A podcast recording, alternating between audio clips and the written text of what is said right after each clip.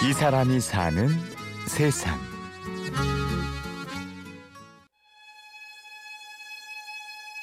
몇 사람에 의해서 좀 제가 당했죠. 당하다 보니까 회사 운영이 어려워졌고 부도를 맞았죠. 동업자의 배신. 야심차게 시작한 사업은 그렇게 허무하게 끝났습니다. 가족이 있던 물려받은 재산이고 모든 걸 다 날렸죠. 일단은 회사는 접었고 모든 게 다 무너졌는데 한순간에 무너진 삶. 솟아날 구멍도 보이지 않았습니다.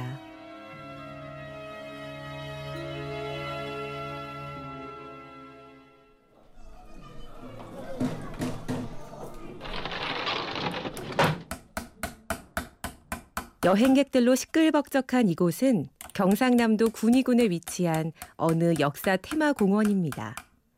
이곳의 한 작업실에서 오늘의 주인공 현성윤 씨가 삼국유사 목판 복원 작업에 열중하고 있습니다. 이 삼국유사 목판은 한 면에 420자 정도 된다고 하는데 이 420자의 한문 글씨를 1차 각에서 한 4일, 2차 수정 각에서 한 3일, 4일, 결국에는 한 일주일에서 열흘 정도를 잡아야 완전하게 각이 한 면이 끝납니다.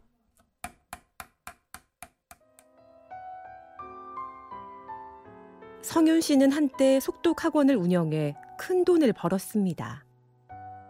속독법을 개발을 하게 됐죠. 알려지기 시작하고 잡지에도 엄청 많이 알려졌는데 그 다단계 판매하는 회장이라는 분이 저한테 와서 당신은 교육자지 사업가가 아니요. 그러니 나한테 모든 사업을 맡기고 당신은 교육만 합시다.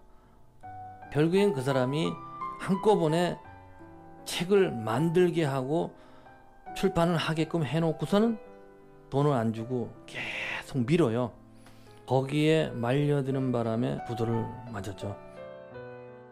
절망의 늪에서 헤매던 성윤 씨. 그를 일으켜 세운 건 고조부 때부터 4대째 내려온 목판 서각 기술이었습니다. 이제는 완전 밑바닥인데 일어나기 위해서는 이제는 옛날 우리 선조님들 우리 조상이 하고 계시던 거를 전통 서각을 다시 해갔다 해서 이 서각을 시작을 하게 됐죠.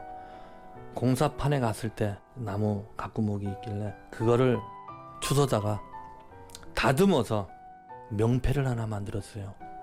하루에 명패를 50개를 주문을 받았어요. 그때 계기로 더 나아가서는 백담사 일주문 현판을 제가 만들었어요.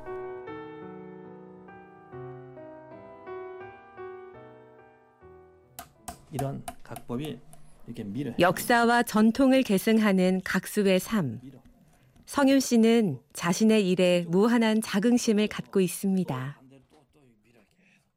우리의 각법은 이렇게 날이 양쪽 날을 가지고 있어요.